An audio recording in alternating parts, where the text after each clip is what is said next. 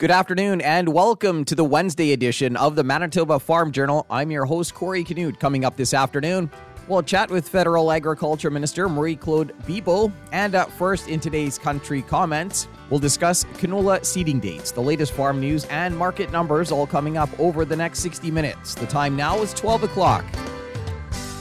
Here's a look at our local news. Good afternoon. You're listening to the Manitoba Farm Journal. Joining us today is Justine Cornelsen, Agronomic and Regulatory Services Manager with Brett Young Seeds, to talk about canola seeding dates. Every year we seem to be thrown different challenges and um, you know we've seen late springs before and it's not something um, new by any means but um, for for what we we would consider somewhat normal uh, for here in Manitoba would be the, kind of that middle of May to the end of May is when we see bulk of our canola acres go in, um, and like that it is something that typically kind of follow, follows after our, any of our cereals that go into the ground. Um, canola needs a nice warm, moist soy, so, uh, seedbed. Where this year, you know, we are still dealing with some pretty cool temperatures, and, and obviously large amounts of precipitation are making it difficult to get into the field. Yeah, I guess just talk a bit more about the about the soil conditions. You know, after last year's drought and now with all the the moisture and rain here this spring, um, what what do farmers need to to keep in mind here uh, for this growing season? Yeah, you know what? Obviously, tight window, so acres are just going to go in when you can get out into the field. Um, you know, for canola, we like to see warmer um, uh, seed. Um, so typically seeing soil temperatures up over that five degrees, even closer to 10 degrees. Um, so it looks like the forecast is supposed to warm up, and, then those soil temperatures will come quite quickly. And main reason for that is, you know, when you get it into a warm um, seed bed, it's going to allow for a really quick germination. So it doesn't leave the seeds stranded there, which we saw last year in our, our cool, dry soils. a lot of seed just sat there dormant and actually never did germinate. Um, so this year we've got the moisture, um, so that limiting factor will be the heat. And so when we can get out there, the, the crop is going to hopefully grow fairly quick into those warm soils. Um, with that quick growth period, hopefully we can avoid a lot of flea beetle damage um, and, and, feeding at that particular time. As we uh, get further into May here, can you talk a little bit about how that might impact um, uh, canola yields? Yield wise, um, you don't really start to see any sort of yield um, decreases until you get later into um, later into June. So, you know, what, going into May and late May will be okay. Even that first week of June, and, and lots of reseed acres usually go in at that time. Um, so thankfully, you know, it, it should um, we should be okay on the yield perspective, and, and really comes down to those environmental conditions. Um, you know, our, our biggest canola pest being flea beetles, they are going to be coming out and they're going to be active and ready to go here soon.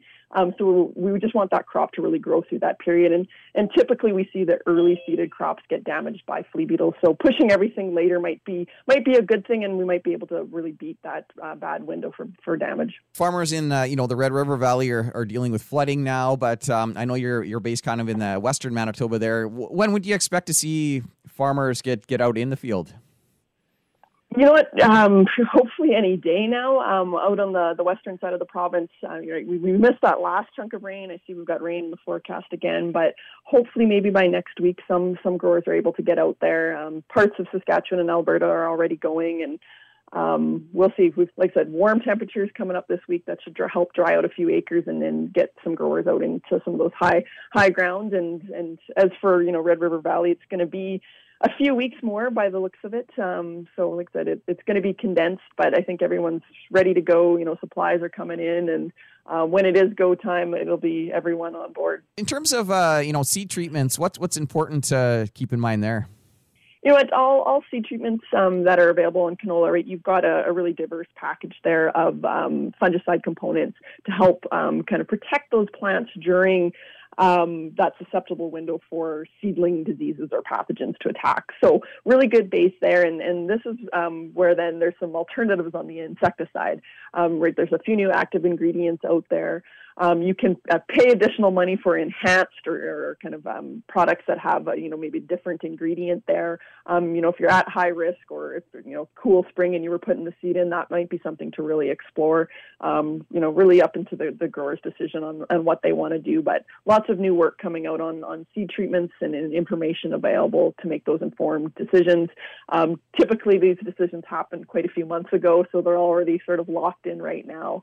Um, but really, just setting those plants up for success, right? Getting them into that warm, moist um, soil or seed bed will really help kind of um, get them through that critical phase of, of, potential damage and, and, and push them through quickly. So, um, so like said, hopefully this year we're, we're able to avoid a lot of those flea beetle issues. Uh, anything else you wanted to add, uh, you know, just ahead of seeding here? Or? You know? It, it, it's it's an opportunity to do some changes, and we're tight there. So I imagine a few acres might get floated on, and there's lots of great resources um, to assess that and the seeding rates and and making sure you know you're you're still establishing a nice crop. Um, this year, seed supplies in general are quite restricted. So you want to do it properly the first time around, and um, hope Mother Nature works in our favor because there's not a lot of um, not a lot of uh, leftover seed this year, just given the, the production concerns or production issues from the last few years. So that was Justine Cornelsen. Agronomic and Regulatory Services Manager with Brett Young Seeds, talking to us here today about canola seeding dates.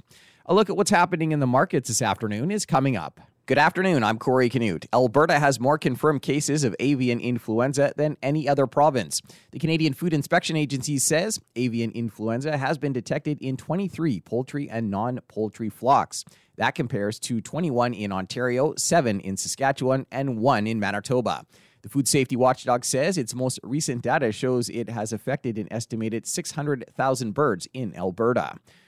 By this time last year, Manitoba farmers had a significant number of cereal acres planted. Anne Kirk is a cereal specialist with Manitoba Agriculture. There's a concern because of uh, lower yield potential with, with later seeding dates. So, using like MASC seeded acreage report and harvest production report data, we do look at yield potential with you know with each seeding date going um, later into May and June. So we do know that for most uh, spring cereal crops, they have the highest yield potential planted the first week of May, and as you um, you know go into the second and third week of May, we do see lower yield potential. So you know depending on the crop, anywhere from you know say 80% of the yield potential if you're planting the third week of May versus the first week of May.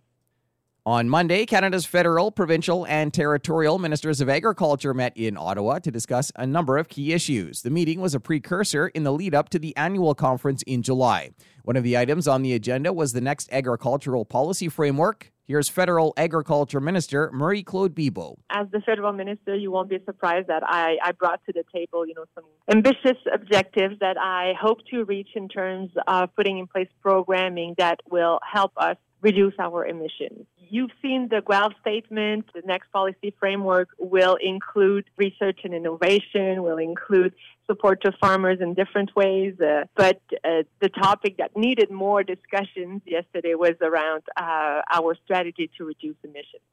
Ministers also discussed food security, avian influenza, and African swine fever. And yesterday, Minister Bibeau announced an investment of up to nearly $4.4 million over two years to support three industry organizations in their efforts to grow Canada's grain exports. With funds under the Federal AgriMarketing Program, the Government of Canada is supporting the sector by helping organizations to identify new opportunities for Canadian grain products. Cereals Canada will receive up to 3.52 million.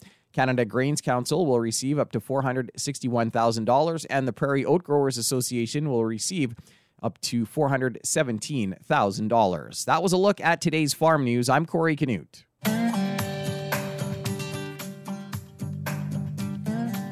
Good afternoon and welcome to the Prairie Ag Wire for Wednesday, May 4th. I'm Corey Canute. Coming up today, we'll hear from Federal Agriculture Minister Marie Claude Bibeau.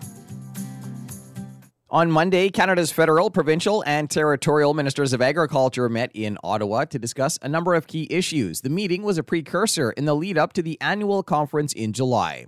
Here's Federal Agriculture Minister Marie Claude Bibeau. Well, I think we've had very good discussion. Uh, this is a great group. We are all very dedicated and trying to find the best ways to support our farmers. So that was great. Um, as the federal minister, you won't be surprised that I, I brought to the table, you know, some ambitious objectives that I hope to reach in terms of putting in place programming that will help us reduce our emissions. So you've seen the Guelph statement. Uh, the next policy framework will include uh, research and innovation, will include support to farmers in different ways. Uh, uh but uh, the topic that needed more discussions yesterday was around our strategy to reduce emissions. there was also talk um, surrounding global food supplies and food security. Um, can you fill us in on, on what was talked about there? Yes, as uh, everywhere um, around the world, we are facing uh, inflation, and uh, it's a very hard uh, spring for our farmers. Uh, we acknowledge that the, the prices of inputs are, are high, and we acknowledge that, and we're trying to find ways uh, to support. In the same time, because of the aggression, the invasion of, of Ukraine by, by Russia, uh, we are losing one big food exporter with Ukraine, and we are looking at different ways to see, you know, how Canadian will be able to to fill and to um, to, to support some countries who might be facing food insecurity. So this is something that uh, we also we also care about. Can you give us an update on the uh, code of conduct for uh, food retailers and suppliers? Yeah, so we've received a report early April. Uh, it's it's going in the right direction. We see progress. Um, they have added new members to the committee, people who are really uh, closer to the operations, I would say, to be able now to bring more concrete recommendation and, and action plan. So we will be inviting the committee, the, ch- the co-chairs, uh, to our next uh, FPT meeting in July, and uh, we look forward to to you know hear their recommendations and uh, action plan. And uh, can you fill us in on on some of the talk uh, surrounding avian influenza and you know what was discussed there? This is uh, very worrying right now in, in some provinces uh, more than others, but still it is a, a very Im- important issue right now. Uh, CFI is working closely with all the, the, the farmers who, who, are affected. So once again, we just need to uh, remind uh, farmers, producers, uh, but also the small one. You know, it's also important to look uh, to to apply biosecurity measures uh, to all of those who are producing uh, different kind of, of poultry. Uh, so CFIA need to be informed uh, when there is a sick bird, and they will proceed with the analysis, and if needed, the quarantine and, and the depopulation. Um, so there's it, there is a compensation program in place for the, the, the that will have to be depopulated uh, after uh, the agency has uh, said so. And um, so we are we are trying to, to work as closely as possible with the sector, and the provinces are also um, following it carefully. So if eventually we see some extraordinary costs uh, arising from the situation, maybe agri recovery can be um, can kick in. But for now, we're first looking at AgriStability, and actually, we have postponed the the deadline for application, so farmers can still apply, uh, join AgriStability, and and get some support. And another um, disease we've been watching for, for a while now, um, African swine fever. Um, what was the uh, what was the talk there? Uh, we're still uh, trying to reinforce the collaboration amongst provinces with the federal and the industry. Uh, I mean, we are all hands on deck, as you say. Everybody uh, care uh, extremely uh, about, you know, making sure, trying to, to, put in place all the preventive measures first. We we hope it won't get to to North America and to Canada. And if it ever uh, reach us, we want to be ready uh, to, to collaborate and, and, and support farmers. That was Federal Agriculture Minister Marie Claude Bibeau. Canada's ag ministers met Monday in Ottawa to discuss a number of key issues. The meeting was a precursor in the lead up to the annual conference to be held in July in Saskatoon. That's it for the Prairie Ag Wire for today. If you have any questions or opinions to share, send them to us by email, the farm desk at goldenwest.ca.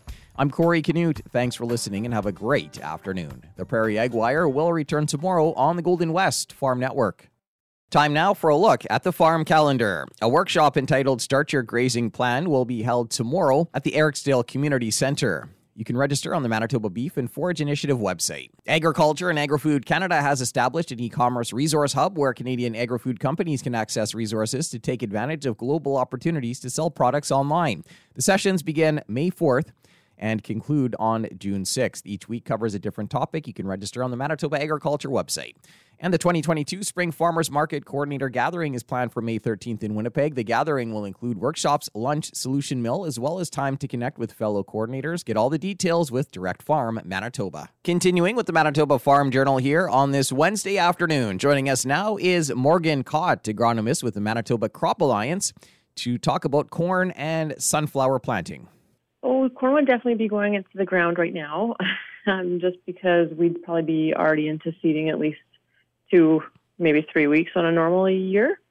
Maybe two weeks is a little bit safer to say, I guess. So right now would be a typical time to be starting in the valley. I guess any concern with you know just the uh, delay here this spring? I mean, it, we're not quite as in bad shape as I think most people might expect, just because once we do get on the ground, um, corn's probably going to be one of the first things to go in because it needs such a long season, obviously. So we'll want to get that in really quick.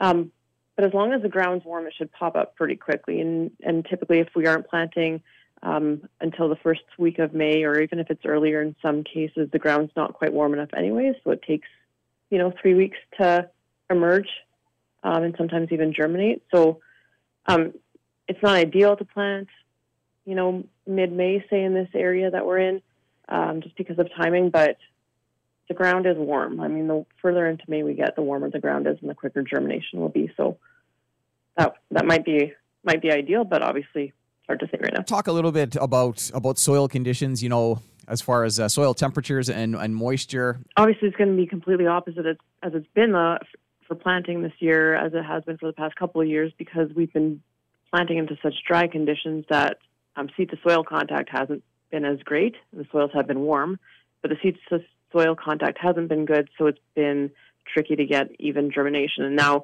with soil that's going to have ample moisture in it. Um, and once it's dried and you're able to get planting, um, that seed to soil contact should be quite quite good because the, the soil will just sort of form around the seed once it's planted. Um, and then the, I think the trickiest thing is going to get soil that's dry enough, obviously, and uh, for it to warm up quite quickly. But then again, we're going to get really warm temperatures here in the next week or two, so it could dry and warm up quite reasonably. What about sunflowers um, as far as seeding dates? We're still okay for sunflowers. They tend to get planted a little bit later.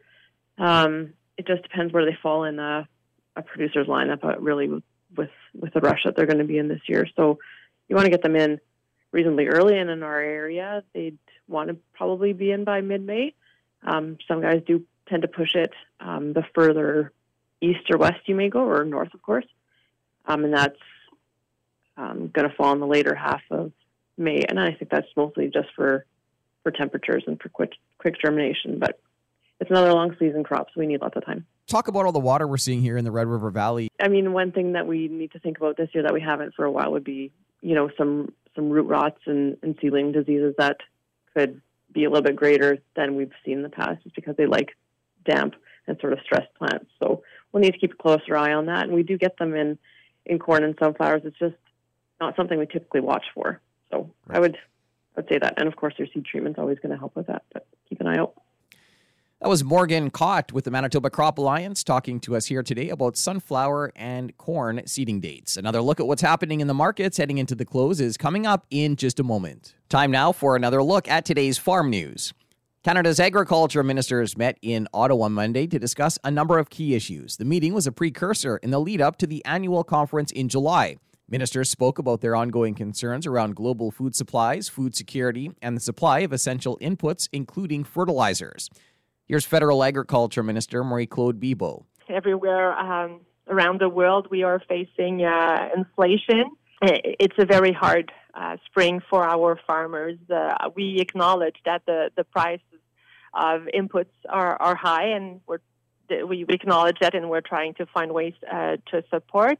Uh, in the same time, because of the aggression, the invasion of Ukraine by, by Russia, uh, we are losing one big food exporter with uh, Ukraine, and we are looking at different ways to see, you know, how Canadian will be able to, to fill and to support some countries who might be facing food insecurity.